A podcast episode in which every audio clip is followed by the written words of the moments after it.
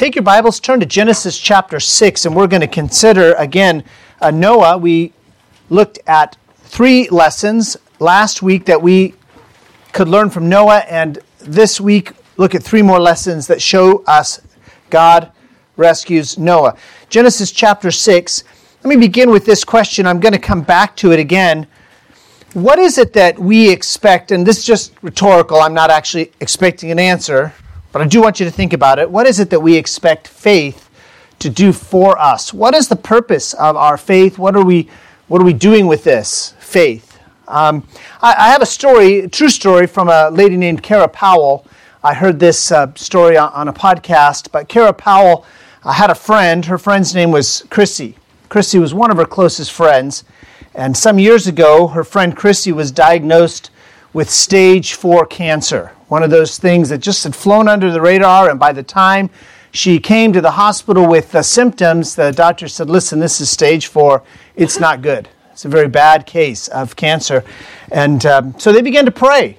Her, Christy, of course, prayed, but Kara prayed, the families prayed, uh, their church prayed. The doctor started Christy on an experimental uh, therapy. And uh, Kara relates how she remembers it was her daughter's birthday party she received a phone call uh, uh, that day from, from Chrissy. She's at her daughter's birthday party. She receives a phone call, so she stepped away from the party so she could talk to Chrissy without interruption. And Chrissy said, I've been healed, the cancer's gone. And Kara said that that was one of the just the most amazing answers to prayer um, the doctors were even surprised. The experimental chemotherapy worked much better than they were anticipating. And uh, Kara and her family said that was the biggest miracle, up to that point in their lives, the biggest miracle that they had prayed for and they had seen. And you know, it's exciting when we see answers to prayer. It's exciting when we ask by faith for something and uh, God grants that to us. This sermon, this sermon series that we've been working our way through, uh, Hebrews 11, the characters that are there, the people that are there, is about faith the kind of faith that expects God to work. We're not just praying and hoping, and, you know, I wonder if this is what God wants. We want to pray uh, aligning our will with God's will so that we expect God to work. The kind of faith that moves mountains. The kind of faith that people sees people healed. The kind of faith that sees lives changed. Drunkards turn sober. Addicts freed cruel people turned into kind people. That's the type of faith that we want to have. And at the beginning of our series here, we gave you four axioms of faith, and pro- probably every week that we look at another man or woman in uh, Hebrews 11, we'll go over these four axioms again. But just think about last week, what we learned about Noah and how they fit these four axioms of faith. The first is that God exists. And our faith is not in faith. Our faith is certainly not in doctors. Our faith isn't in our church, and your faith is not in me. Our faith is in God. We believe God exists. Secondly, we believe that He created all things by His powerful word. And if He created all things by His powerful word, guess what He can also do? He can also overturn everything by his powerful word. And we're going to see that here in Noah's life this week, how God literally turns the world inside out and upside down. And by the time he's done with his judgment, every living thing that was on the face of the earth, every person, every animal that was on the face of the earth had died, except for those that were in the ark. But we also decided that God, not decided, excuse me, we also learned the third axiom of faith is that God rewards those who seek him. Remember, we said Noah found grace in the eyes of the Lord. And this week, someone shared with me a, a good reminder. Noah found grace in the eyes of the Lord. Now, I know God is not a human being as we are. Jesus is, but God the Father is a spirit. So often we anthropomorphize. That's our word for the week, anthropomorphize. We give God human characteristics so that we can understand him better, or God gives himself human characteristics so we can understand him better. The eyes of the Lord God is watching us. Now, I don't know if you remember being a little kid, Sunday school, junior church, and singing that song, Oh, be careful, little hands, what you do, right? Oh, be careful, little eyes, what you see. And you go through these different body parts and these different verbs. And the idea I always had when I sang that song was God is watching me, I better be good, right? But uh, parents, let me ask, how many of you watch your kids only hoping to punish them? Anyone? Any parent like that? That is not really the point of that song. When we say Noah found grace in the eyes of the Lord, God is watching Noah not to smack him down. God's watching Noah because he wants to bless Noah. When I watch my kids, I'm sharing life with them. I'm hoping they succeed. I want to be there when great things happen to them. I want to watch as they work hard at a particular task, learning an instrument or playing a sport, and then boom, there it is, and they do it. And you know what? God wants us to succeed. God watches us because he wants to bless us. Noah found grace in the eyes of the Lord. God is, was watching Noah, and God is watching you because he rewards those who seek him. And how does he know if we're seeking him? He's watching. He's watching. Here's the third axiom. We didn't quite get there last week, but in Noah's story, in the events in Noah's life, but the third, the fourth axiom of, of our study is that God has communicated with man. And aren't you glad that God communicated with Noah? What would have happened if God would have seen judgment coming? He, he did, but he would have, and he would have been so excited for Noah. Noah found grace in the eyes of the Lord, but God would not have communicated to Noah what he was about to do. Guess what? You and I wouldn't be here today. But God has communicated with us. In Noah's day, he communicated one way. In our day, God communicates with to us, with us, through his word. This is God's communication to us. So let's look at the lessons we learned last week from Noah's life. There's three, and then we'll look at the lessons we can learn this week. First lesson we learned last week was that evil dwells in man, humans, sin cursed heart. We can take ourselves out of a particular society. We can go live in some far off place away from other people, and guess what? We are taking these sin cursed hearts with us. Second, we looked at some characteristics about God that we learned from Genesis 6. And then, third, I said that you need God's grace, I need God's grace, we need God's grace because we have these sin cursed hearts. And without God's grace, we can't please Him. Without God's help, we can't live in a way that's righteous. We can't live in a way so that God can bless us. We need God's grace. Those were all last week's lessons. Let's pick it up with uh, the first lesson from this week. With God's grace, we can live righteously in this culture with God's grace, we can live righteously in this culture. Was there ever a day more wicked than Noah's day? I mean, the Bible says that the thoughts of the heart of man were only evil continually. Noah knew what wickedness was. It was around him all the time, and yet Noah found grace in the eyes of the Lord. And God was watching for someone there on that wicked earth that he could bless. And even though our culture today is bad and there's a lot of wickedness around us, all you have to do is look at your phone and you can find wickedness. All you have to do is drive down the road and you can find wickedness. You'll find wickedness if you're looking for it, even though our culture is filled with wicked thinking. You and I can live righteously in this culture if we find grace in the eyes of the Lord. Why, again, is God watching us? Because He wants to bless us. He sees where we're at, He sees the evil influences around us, and He will give us grace. He'll give us consistently, He will give us victory. And we can live righteously in this culture. In your Bibles, Genesis chapter 6, look with me at verse 9. Here's how God describes Noah. Remember, Noah found grace in the eyes of the Lord. Verse 9 these are the generations of Noah. Noah was a just man. That means that God looked down and he saw Noah, and Noah was righteous. He did what was right. Second, it says that Noah was perfect. Now, I don't mean by that he was sinless. God doesn't mean sinless. What that means is he was blameless. The people around him realized that he was a good man. I think of another person who lived in a very wicked culture, Daniel and he was exalted to a position in the kingdom. There was only three other, uh, there were only three of them, two others besides him, right underneath King Darius. And he had political enemies who wanted to destroy him. Sound familiar? So, you know what? They looked for all these wicked things that Daniel might have done. And guess what was the only wicked thing they could find? He prayed to the God of heaven.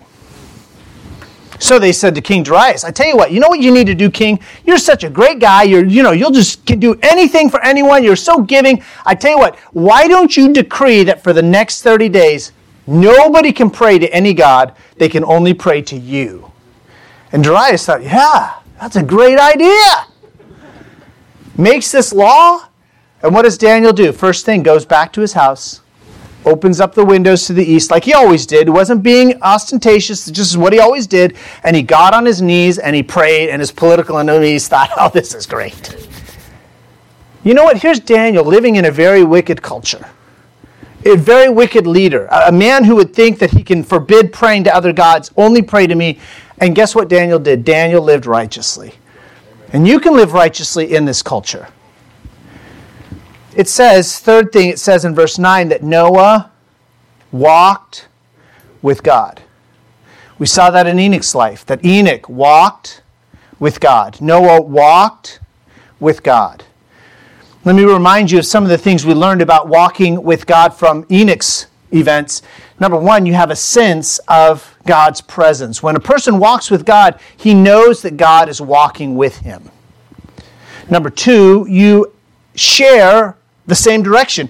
How can two people walk together unless they're going to the same place? Right? This guy's going here, I'm going over there. We're not walking together. We may end up at the same destination. We're not walking together.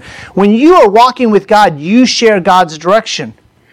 And if you say, well, Pastor, how do we know what God's direction is? This book tells us. When you walk with someone, there's shared direction. When you walk with someone, there's also a shared pace. You're not walking faster than that person, otherwise, you wouldn't be walking with them anymore. Not walking slower than them, letting them get ahead of you. If you're walking with God, you're waiting on God's timing. And I can tell you from personal experience, God's timing is not my timing. Most years, I get my calendar out, I start marking things down. This is going to happen, and that's going. And when this happens, and by the end of the year, I look back, and it's just a jumbled mess. Because nothing happened when I thought it would, and things happened that I didn't think were going to happen. Because God has a different timing than I do. That's fine. You know what I do? I adjust.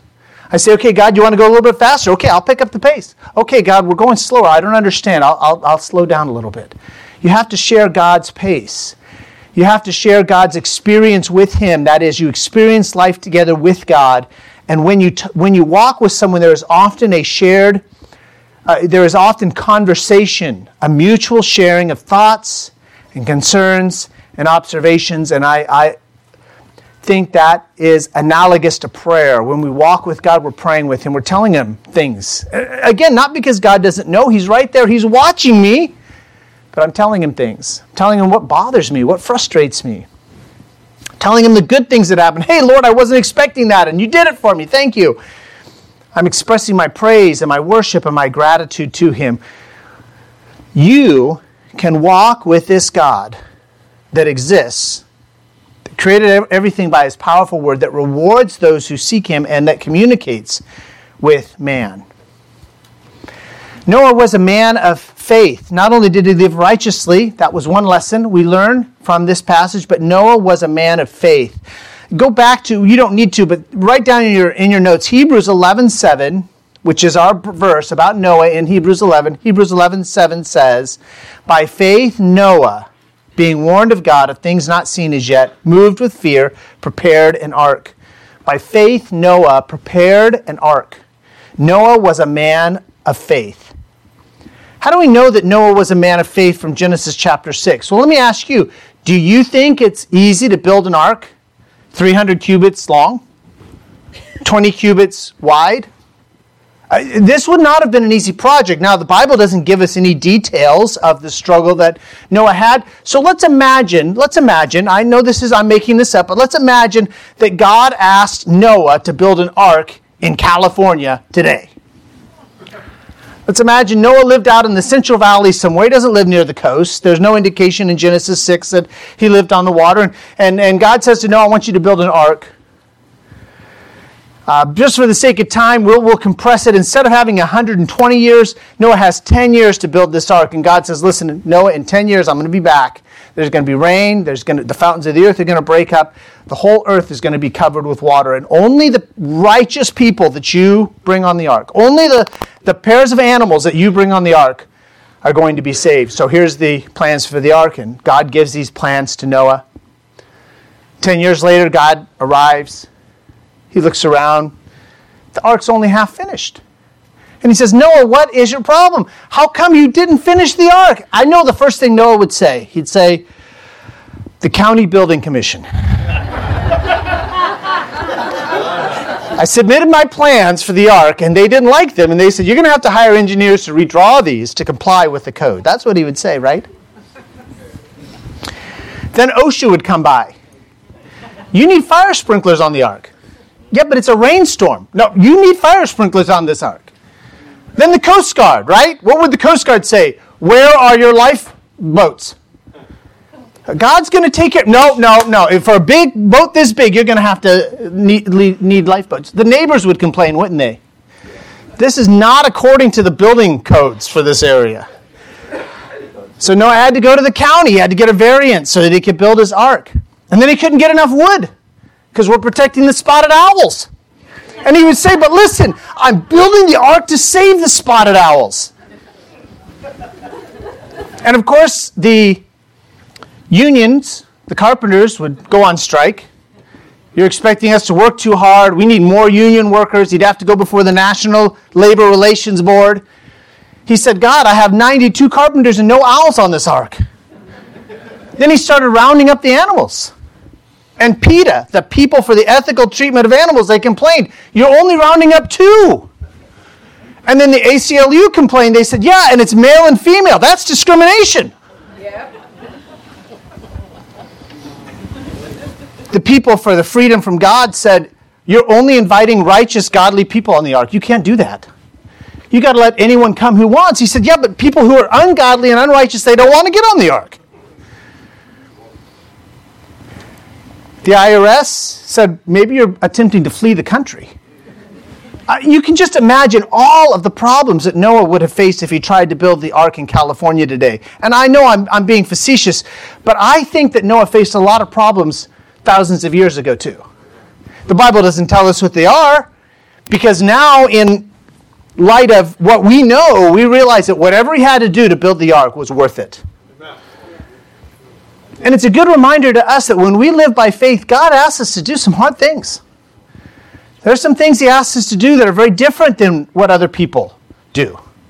And other people may point at you and say, You, you, really, you really think that people ought to get married before they live together? That's old fashioned. You really think that you ought to give some of your money to the church? That, that's old fashioned. You really think you ought to be bold in your witness for Jesus Christ? Come on, who does that today?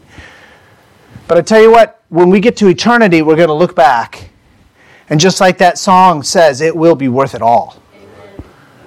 All those people in Noah's day who had no faith, and they kept eating and drinking and marrying and giving in marriage and building and planting, guess what happened to all their work? In a day, it was gone. And there's a coming day of judgment. And you can have the nicest house in Vacaville. You can live up on Wyckoff Road. And guess what? In the day of judgment, it won't matter. You can be the most famous person in America. You can be one of those people that paparazzi are constantly chasing down. By the way, I'm glad I'm not famous. I don't want people chasing me around trying to take my picture. You can be the most famous person in America, and one day it won't matter. God's not impressed by anybody's fame. You can be the most powerful person. You can have all of the political reins in your hands, and guess what? There's coming a day when it won't matter. We have to walk by faith, not by sight. And I'm telling you that faith does not make life easier. Sometimes faith makes life harder. Living by faith, doing what's right, following God's word instead of your own feelings, it makes life harder. But it will be worth it. One day you'll be glad that you lived by faith. Now, I asked you a question at the beginning what do we expect faith to do for us? And the first thing I don't want you to expect faith is not going to make your life easier. Faith is not going to make your life easier. But there's a second thing that faith does not do for us. And I didn't read the whole passage. I, was, I, I mentioned at the uh, weekly update to read Genesis 6, 7, and 8. Did you notice anything missing on the ark? He tells them how long it's going to be, how wide it's going to be, how tall it's going to be, where there's going to be windows and different things to bring into the ark. But there's no rudder on the ark. And there's no sail on the ark. And when God tells Noah to get into the ark, Noah gets in, he obeys, he gets in. And who shuts the door? God shuts the door. So evidently, there's no way for Noah to even close the door of the ark. Can you imagine building this huge boat? You got the uh, door up there, and you get in the boat. Just you did it just like God told you to. You get in the ark, and you see this big gaping hole where the door isn't closed yet. And you say, "Now I, I know God told me to do it this way, but how am I going to get that door closed?" Noah was a man of faith. And sometimes we think that what faith does for us is faith gives us a measure of control over our lives. Faith helps us to control our circumstances. Faith allows us to manipulate our situation so that it pleases us. That is not biblical faith. Biblical faith gives up control to God. It says, God, I trust you. You have a big hole in the side of your boat, but I trust you to close it when it comes time. God, I don't have any way to steer this boat. You're going to have to get it to where it's supposed to be. God, I have no sail. Sometimes people can control a boat using the sails, I understand. I have no sail. I have no way to control this boat. Noah had to give all the control to God. Now, we as humans, we like to control things. I love to control things. I love to be in control. If you missed Friday night, uh, and you don't, uh, you missed it. I, they got me playing a game that I love to play, and I just I love to be in control. I love control, but faith doesn't try to control things. Faith is giving control to God. You know, as human beings, we say, but if I have faith, can I can I fix that relationship, that broken relationship between me and an adult child? And the answer is not necessarily. We say, if I have enough faith, can I get over my feelings of grief? Can I get over my feelings of loss? And I'll, I'll be frank, no. Faith doesn't always allow you to control those things. Some people say, but if you have enough faith, you'll have enough money. No, no, no, no, no. Trust me. Sometimes God puts you in a very poor position financially to build that to build your faith. And you have to give your control to God and say, God, I don't understand why you're allowing this. I don't understand these circumstances that put me here, but by faith, I'm going to move forward. Faith doesn't try to control things, faith gives control to God. Some people teach, I've heard them with my own ears, they'll teach if you have enough faith, you will always be healed. That's not what the Bible teaches. You can have loads and loads of faith and still not be healed. I told you the story at the beginning of my sermon about uh, Kara and her friend Chrissy. And they prayed, and Chrissy was healed from stage four cancer in a miraculous way. Kara goes on to tell the rest of the story. About six months later, Chrissy was at her house when she suddenly passed out and just fell down. So they rushed her to emergency.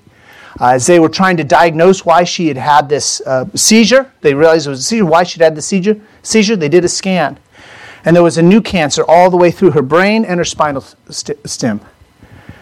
And Kara says within a month her friend was dead. Well, now they had enough faith for one cancer. Why didn't they just summon up enough faith for the second cancer? Because faith does not control things. Your faith doesn't control things. You say, but I prayed and God didn't answer my prayers. Yeah, because you think of faith as some magical uh, device that allows you to manipulate God. Your faith does not manipulate God. God has a plan that's bigger. God had a plan for Chrissy that was bigger than Kara, her friend, had for Chrissy. And so many times in my own life, I say, I know where I want to go, and God, I'm going to pray for this, and if you don't answer, no, wait a minute, wait a minute. That's not faith. Just because I tell God what to do in a really loud voice doesn't mean it's faith. Faith is me giving control to God and saying, God, Yeah, I have a goal, I have a plan, I have a vision, I know where I think we're going here, but I'm going to walk with you and I'm going to let you choose the direction. And God, I'm going to walk with you and I'm going to let you choose the pace.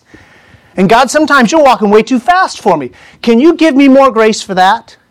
And sometimes, God, you're walking way too slow. We could get there a lot quicker if you just pick up the pace. Can you give me grace for that? And Noah found grace in the eyes of the Lord, and he was able to walk with God, and he was able to give up control to God. Who decided what kind of ship and the dimensions of the ship? Who? God decided that. Who decided what to bring on board the ship? God decided that. Who told Noah when to get on the ship? God decided. Who closed the door? God did. Who controlled the weather? God did. Who got the ship to Mount Ararat? God did. Noah was a man of faith, and so he was able to give control to God and let God make all these decisions.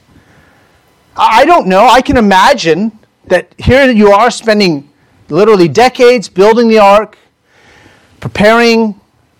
God, God brings the animals to him. I mean, God does all these things. I can imagine that the day that God said, okay, it's time to get on the ark was probably the worst day all year to get on the boat.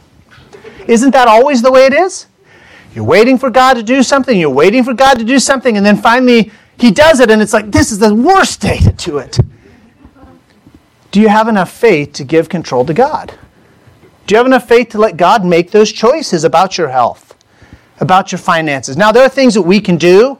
I think you got to eat right. I think you got to get enough sleep.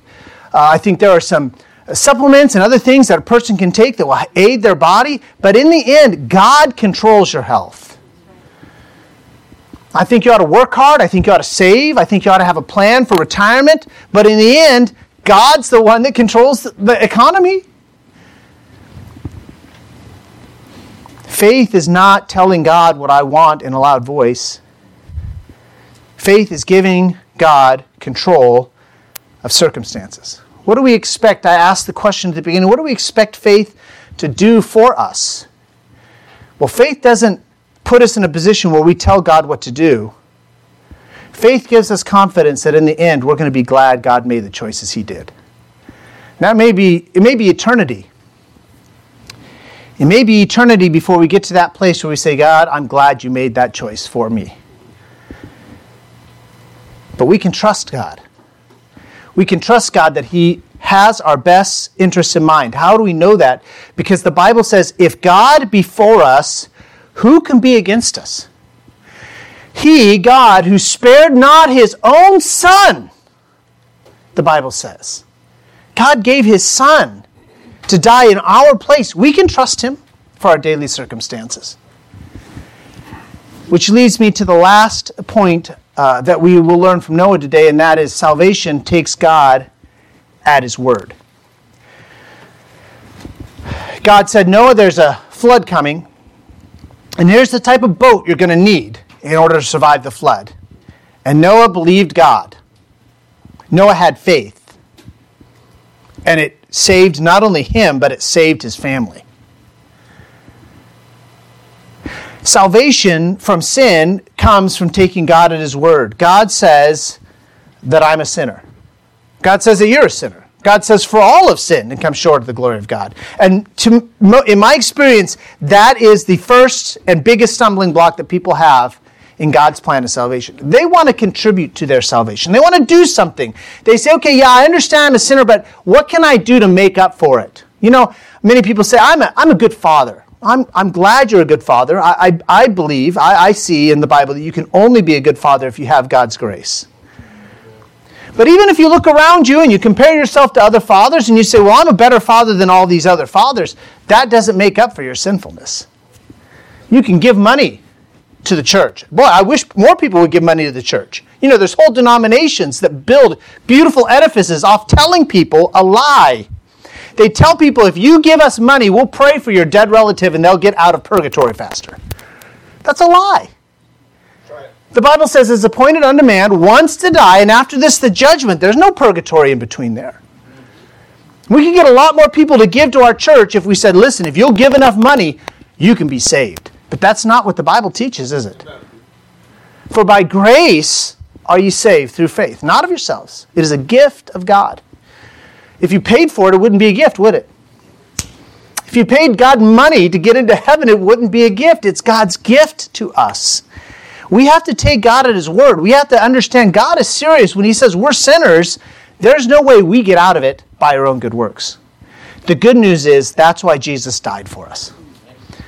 Why did Jesus have to die on the cross? He wasn't just caught up. I mentioned this, this uh, person that I was talking to a couple weeks ago now, he just caught up in the political machinery. He was, a, he was a political radical and they didn't like him. No, no, no, no, no. The Bible says that Christ died for our sins according to the scripture. He died for our sins.